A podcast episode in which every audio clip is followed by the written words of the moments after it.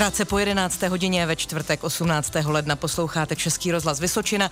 Už za okamžik začne dnešní rozhovor. Hostem dobrého dopoledne bude jihlavský potápěč Richard Gardlo a s ním se dostaneme pod led při novoročním ponoru, ale také pod hladinu moří a zjistíme, jestli je přístrojové potápění vhodné úplně pro každého. Už za pár minut příjemné čtvrteční dopoledne. Dobré dopoledne s Ivanou Víznerovou.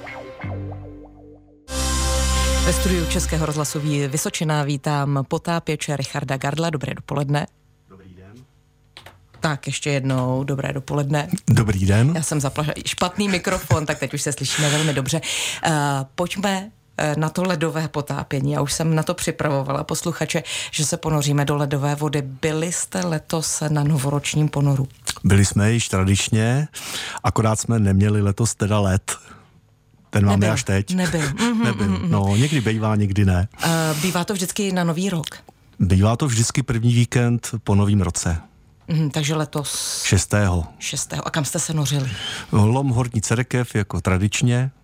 I když jsme spoustu let jezdili na dolomu v Sumrakově, nebo Horní Bolíkov také mohou lidé znát, ale už pár let, protože se tam znova obnovila těžba a už tam nesmíme, takže jsme se přesídlili na tu horní cerkev. Mhm, mluvíš o tom, že už je to hodně, hodně dlouho.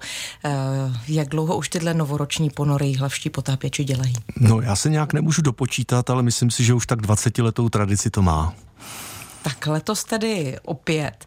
Jak to vypadá, když to teda není pod ledem, ale určitě ta voda má několik stupňů, dva, pět, má tak zhruba kolem 4 stupňů, hmm. může mít samozřejmě až k nule, protože mrzne od hladiny, ale dole na dně většinou těch lomů je kolem těch 6-7 stupňů. Tam se ohřejete. Tam se ohřejeme, ano. Dobrá, zima přitom musí být určitě, to vám asi žádná výstroj ne- nezaručí teploučko. No, dneska už jo. Dneska nám zaručí, máme samozřejmě moderní obleky, které jsou suchy, suché, eh, pod které se oblékáme. A podle toho, jaký... Oblékáte, vy jste ano, normálně jako, ano. teď jsem si představila jako nějaké pyžamo nebo nějaké podlikačky. Ne, je to, ne, jako, je to jako lyžařská kombineza. A pod tím máte normálně třeba bavlněné nebo mojrové, ne, dejme ta lyžařská kombineza, ta je pod tím suchým oblekem. Ten suchý oblek, Liž... to je taková jako kordura, membrána, jak bych to, igelit, PVC, mm, mm. to odděluje toho potápěče od té vody. Mm. Musí mít samozřejmě na rukách manžety a kolem krků manžetů, aby tam nikde nevnikla. A pod to, podle teploty té vody okolní se oblékáme. Buď to něco silnějšího nebo něco slabšího, takže je nám relativně tam dobře. No. To mi tam nejsme vyrážíš, dlouho. vyrážíš dech, protože já ledovou vodu vydržím jen velmi, velmi krátce, takže pro mě jsem si myslela, ty ledové ponory nejsou, ale už by teda i zhýčkaný člověk se mohl ponořit do ledové vody. Dneska úplně, protože hmm. dneska se prodávají elektrické topení, takže v podstatě ten potápěč si může koupit vestu, má tam sebou baterii a může si ještě přitápět. To jsou věci teda, tak to je pokrok i v tom to dopředu, no. Jsme tady u novoročního ponoru. Je to jediná akce, kterou míváte za zimu? No, máme v zimě víc akcí. Máme samozřejmě, letos jsme využili pozvání od telských potápěčů, takže jsme byli na Silvestra na lomu v Řídelově, kde nás teda bezvadně pohostili a kde jsme si udělali pěkný krátký ponor. Pak jsme byli prvního eh, na lávce za Kauflandem na uh, Otužilcích, který jsme tam zabezpečujeme, tam teda se nepotápíme, ale děláme tam dozor, kdyby se něco přihodilo. No a pak toho 6 ta horní cerekev, no a pak už individuálně objíždíme ty lomy, kde se zrovna dá, kde je pěkná voda, kde je přístup. Co je vidět pod ledovou vodou? Je to jiné než pod teplou? Je to rozhodně jiné, hmm. je to jako v moři. My říkáme, že pod ledem eh, je to daleko hezčí než v létě, protože voda se uklidní, vyčistí, uzavře a v podstatě viditelnost se třeba mnohdy zdvojnásobí, strojnásobí, takže e, najednou můžete vidět i třeba 10 metrů před sebe i víc. A co je vidět ve vysočínských lomech? Tak samozřejmě narazíme i na ryby, které se tam různě válí a, a zimují, některý nezimují, ale už jenom to, že jste v tom prostředí, který je čistý, pěkný, rostliny, skály, ale samozřejmě tam potápěči i umístují různé atrakce, takže tam můžete narazit na různé vyřezávané postavy. V Cerekvi je dokonce žralok dřevěný. Jo. Takže jsou tam i atrakce. Zpestřujete si to navzájem, ano. ten ponor, protože ono asi eh, to prostředí v Lomech na Vysočině není tak bohaté jako v některých mořích. Dnes si v dobrém dopolední Českého rozhlasu Vysočina povídáme s potápěčem Richardem Gardlem a do těch moří se taky dostaneme. Kapela opět a Radeček zpívala o horách v dobrém dopolední Českého rozhlasu Vysočina. My si dnes povídáme o mořích. Host dobrého dopoledne. Hostem dobrého dopoledne je potápěč Richard Gardlo. My jsme se teď potápěli do ledových vod, ale pojďme si říct, jestli třeba během prosince a ledna je možné nějak rozumně, dostupně se dostat i do moří, která mají třeba přes 20 stupňů. Tak já si myslím, že přes 20 stupňů může mít i jich středozemního moře, ale rozhodně bych doporučil jednu z nejlepších destinací, kterou nám v podstatě závidí po celém světě, že tady máme ten Egypt. My tady máme Egypt. No, máme my ho, ho máme tady, protože Ze 4, je to 4 daleko. hodiny letadlem, hmm, hmm. to je kam dojedete autem za 4 hodiny, že jo? Maximálně někam k Ostravě. Takže... Jak to tam vypadá? Jaké jsou tam teploty a jak je to s tím potápětím? Je to lepší než v létě? Určitě teďka v tomhle období, kdy leden, únor, březen, už je tam trošičku chladněji, může tam foukat, ale pořád ty teploty na vzduchu jsou hodně přes 20 stupňů a i to moře si drží kolem těch 21, 22, záleží ještě kde, samozřejmě na jihu je to o trošku víc, eh, tu teplotu, takže tam se dá celoročně potápět, Možná bych řekla, že pro potápěče je to hmm. o něco lepší, než když třeba ta voda už mívá ke 30 stupňům. A potom vlastně, když člověk se pohybuje a chce se někam dostat eh, ve 30 stupňové vodě, už je to pro něj možná i teplé.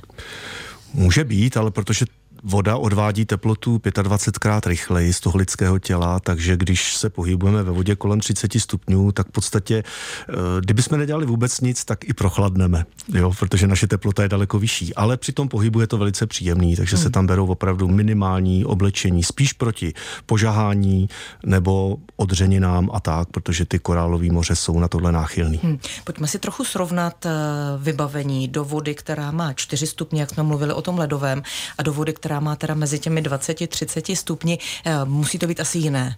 Je to, je to diametrální rozdíl.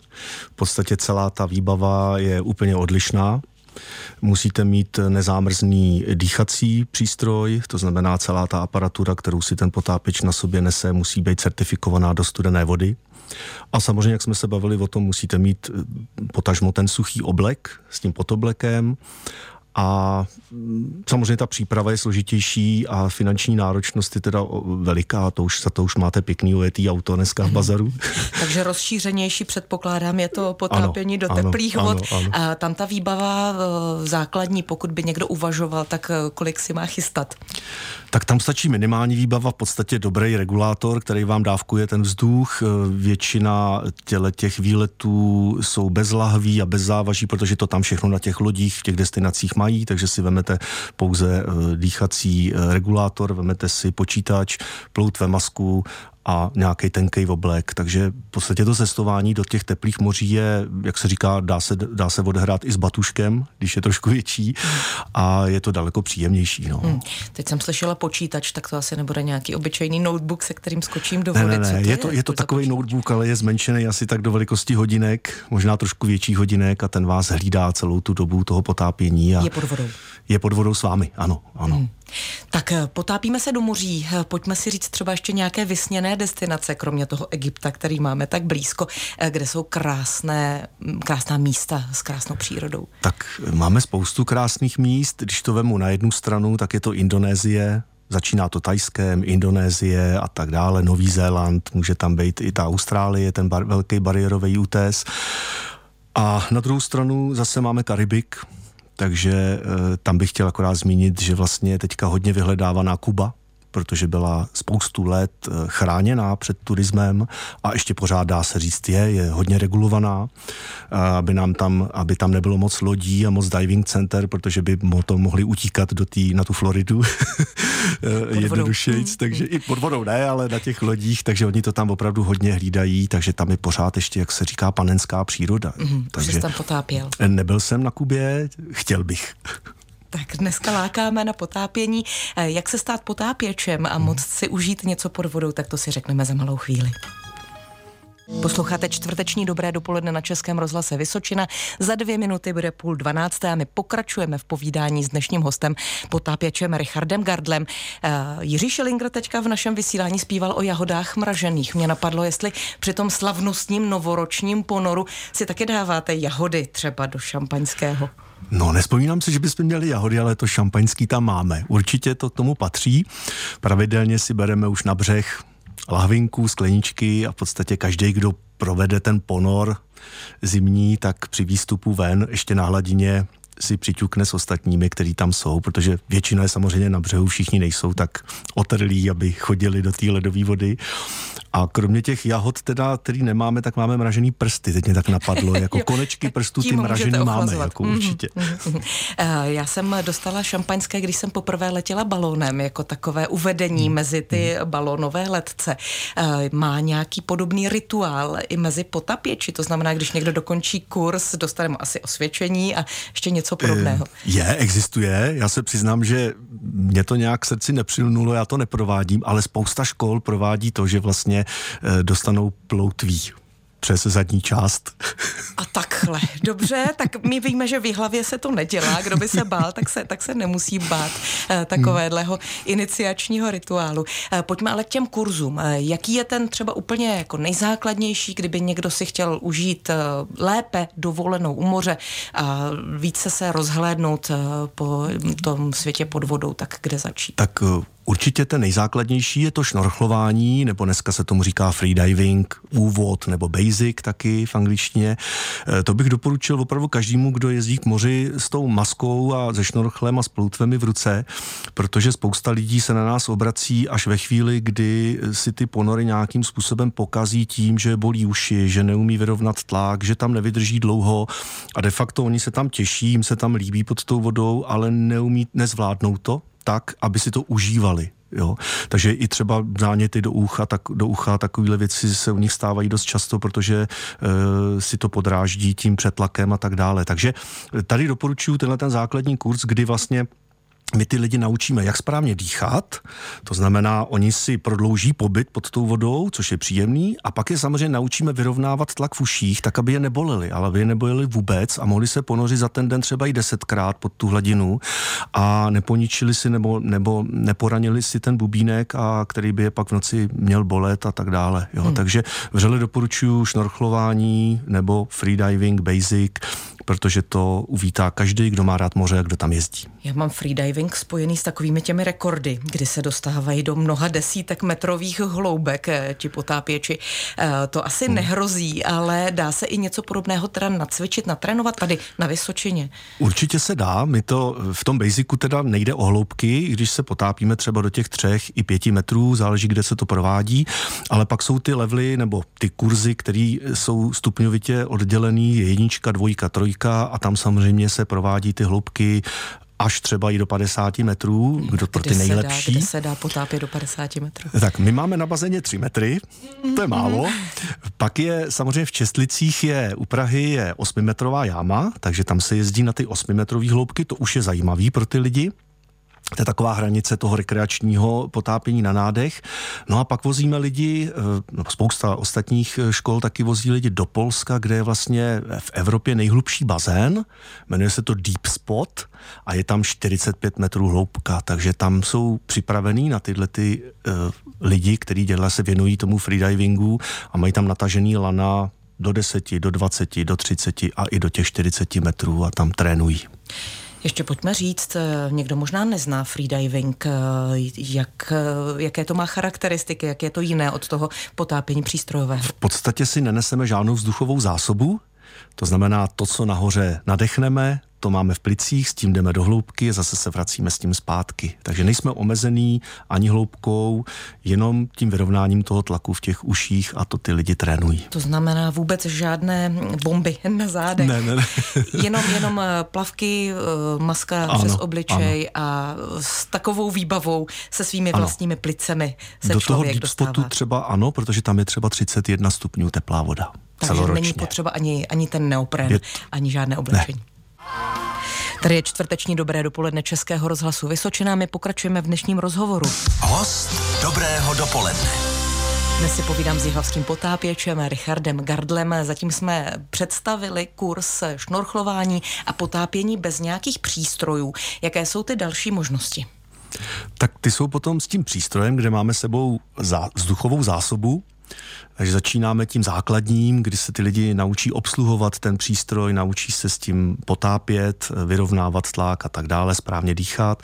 Takže to je ten základní Open Water Diver se to jmenuje ten kurz a tím je vlastně start, tím startují ty lidi do té potápěcký, do toho potápěckého života, protože pak je spousta, spousta dalších kurzů, který eh, jednak zvyšují hloubku, to znamená, můžou ty lidi jít hloubějc, můžou se potápět i s jinými e, plyny dýchacími, než je vzduch, to znamená nitrox třeba nebo trimix a tím si v podstatě zvyšují dobu a, a i hloubku těch ponorů ale ten základní, jak jsem říkal, je naučit se ovládat tu, tu výstroj s tím, že ty lidi si to nemusí hned kupovat, oni si můžou ten kurz udělat, oni třeba v, v rámci toho kurzu u nás mají skoro všechno půjčený, oni si můžou pořídit jenom ploutve, masku, šnorchl, to s čím jezdí na dovolenou a pak si u nás uh, udělají tenhle ten kurz a můžou vyletět do světa, protože většina destinací, kde třeba lítáte letecky, tak jak už jsem to říkal na začátku, tak vám tu výbavu půjčí už stačí mít sebou jenom pěknou kreditku nabitou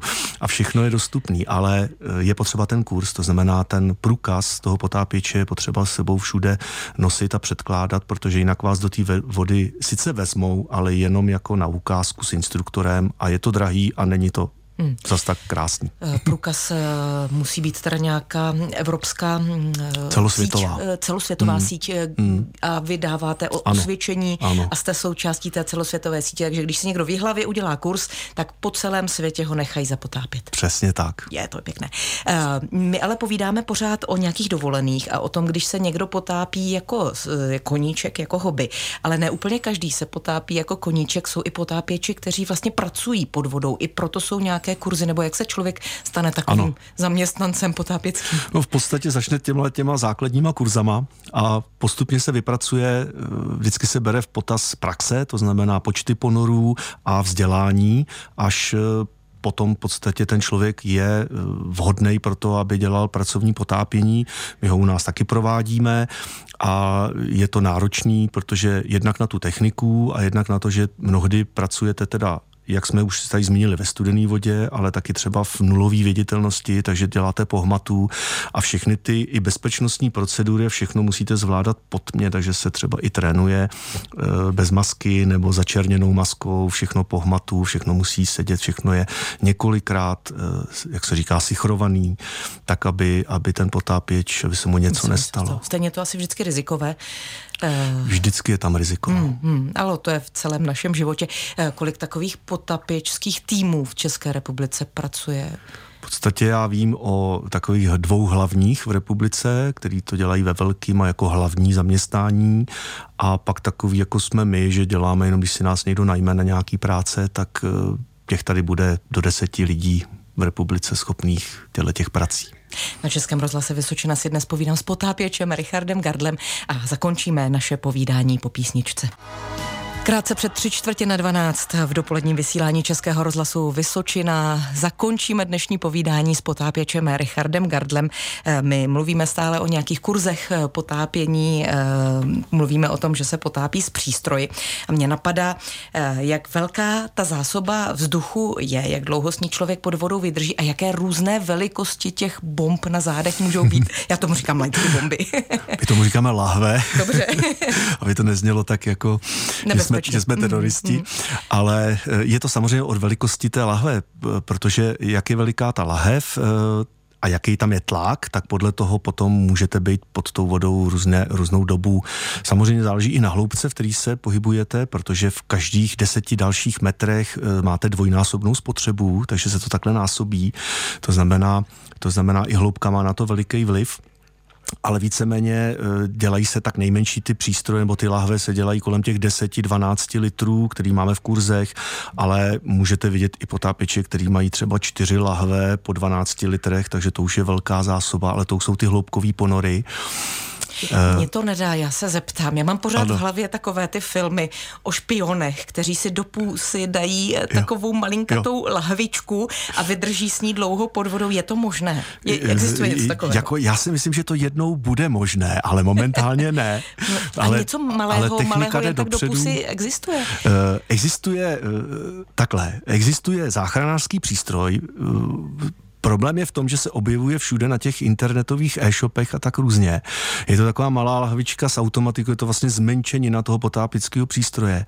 Ale já bych chtěl předtím strašně moc varovat, protože e, samozřejmě prodejci udělají všechno pro to, aby prodali hlavně ty, e, hodně vzdálený e-shopy, nechci tady jmenovat nebo říkat státy. Nicméně je to strašně nebezpečný. Vy tam dýcháte v podstatě stlačený vzduch, i když ta malá lahvička je jenom třeba na 3, 4, 5 nádechů. Ono, to, ono se to bylo, bylo to vyvinutý pro záchranáře, to znamená, když třeba v helikoptérách nebo někde je mají, musí je mít, nebo na lodích, když se náhle eh, ocitnou pod vodou, tak aby ten, ta posádka šáhla někam pod sedačku, vzala si ten přístroj, tak jako vy v autě, když hoří, jak si vezmete malý hasičák, ale velký plamen s tím neuhasíte s tím malým, že jo? takže oni tohle to mají jenom na vyplavání na tu hladinu. Uděláte z toho 3, 4, 5 nádechů, takže se neutopíte, vyplavete na hladinu a jste v pořádku nebo relativně v pořádku. Ale lidi to dneska kupují na potápění, a neuvědomují si jednu věc. Za prvý vyhodí spoustu peněz za něco, co funguje jenom na tři, čtyři nádechy. Za druhý vám to nikde nenaplní, protože nemáte ten potápěcký kurz takže bez toho, bez toho ty plnírny eh, vám nic nenafoukají. A za třetí, pokud o tom nic nevíte, o tom potápění, tak si můžete hodně ublížit na zdraví, protože dýchání stlačeného vzduchu pod hladinou eh, a následný vynoření bez nějakých pravidel eh, končí nezřídka v nemocnici a někdy i smrtí. Jsme u toho, že je potřeba vědět, mít hodně informací o tom, jak se potápět. Povídali jsme o potápění bez přístrojů, o potápění přístrojovém, že jsou na to různé kurzy. Jsou ještě další nějaké věci, které se nabalují připravují na to potápění? Tak už jsme mluvili o pracovním potápění. Hmm. Samozřejmě jsou kurzy typu obsluha těch vysokotlakých kompresorů, eh, je potápění na, vrak, na vraky, specialita. Máme specialitu třeba potápění s přístrojem, který nevypouští žádný bubliny, který recykluje dneska ten, eh, ten vzduch, takže vám tam dodává kyslík a to jsou třeba přístroje velmi drahé, ale dneska se hodně používají a oni vám umožňují pod tou vodou být daleko díl a daleko hlouběji. To je jak dlouho například? No třeba čtyři hodiny. Čtyři hodiny. No. Mm-hmm.